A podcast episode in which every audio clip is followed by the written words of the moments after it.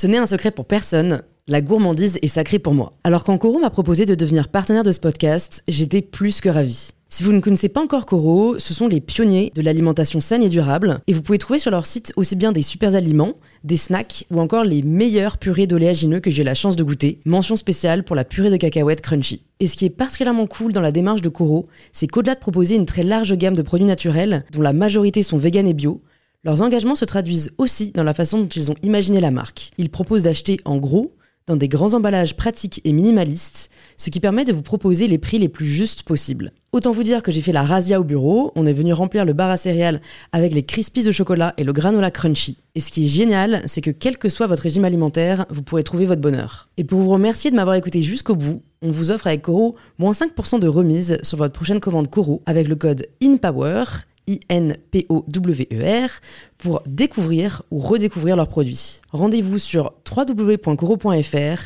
et surtout, régalez-vous.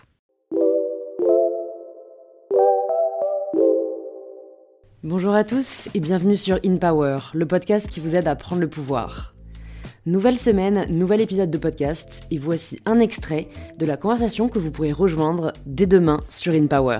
Maintenant, en fait, une chanson, elle perce parce qu'elle le mérite, entre guillemets, ou en tout cas, c'est très aléatoire.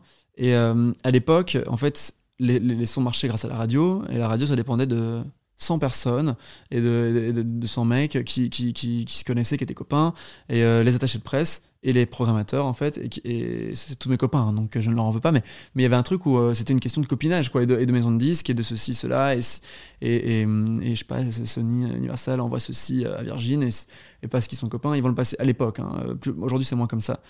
Mais c'était vraiment une question de grande famille. Et là, j'ai l'impression que TikTok et tous les réseaux, ils ont redonné leur chance vraiment à tout le monde, tu vois. Ça donne une égalité des chances. Égalité, en fait. Absolument. Pour percer et pour avoir un morceau qui fait le buzz. Mais c'est la loterie, quoi. C'est la loterie absolue. Et tout le monde s'y essaye. Et je pense que ça, c'est une très bonne chose. Parce que ça veut dire qu'on ne perce pas grâce à un groupe, à un microcosme. Par contre, ce qui est moins bien, c'est le formatage, ouais, comme tu dis, tu vois, de penser chanson TikTok. Et les gens, ils connaissent un passage de 15 secondes sur une chanson, ils connaissent pas le reste, forcément. On consomme de façon un peu affreuse. Moi, je trouve les versions accélérées, je trouve ça dégueulasse, très souvent, tu vois. Et après, tu vois que les artistes publient sur Spotify les versions accélérées. Mais je trouve ça... Enfin, tu penses pas ton morceau comme ça, en fait. Donc, ça dénature l'œuvre. Après... Si les gens apprécient, très bien en fait, et je pourrais très très bien kiffer une version accélérée, mais vraiment on est dans une ère du hyper temporaire, les gens se lassent hyper vite, et ça fait peur en tant qu'artiste. Tu te dis mais en fait ils vont me kiffer 6 mois et puis après ça sera fini.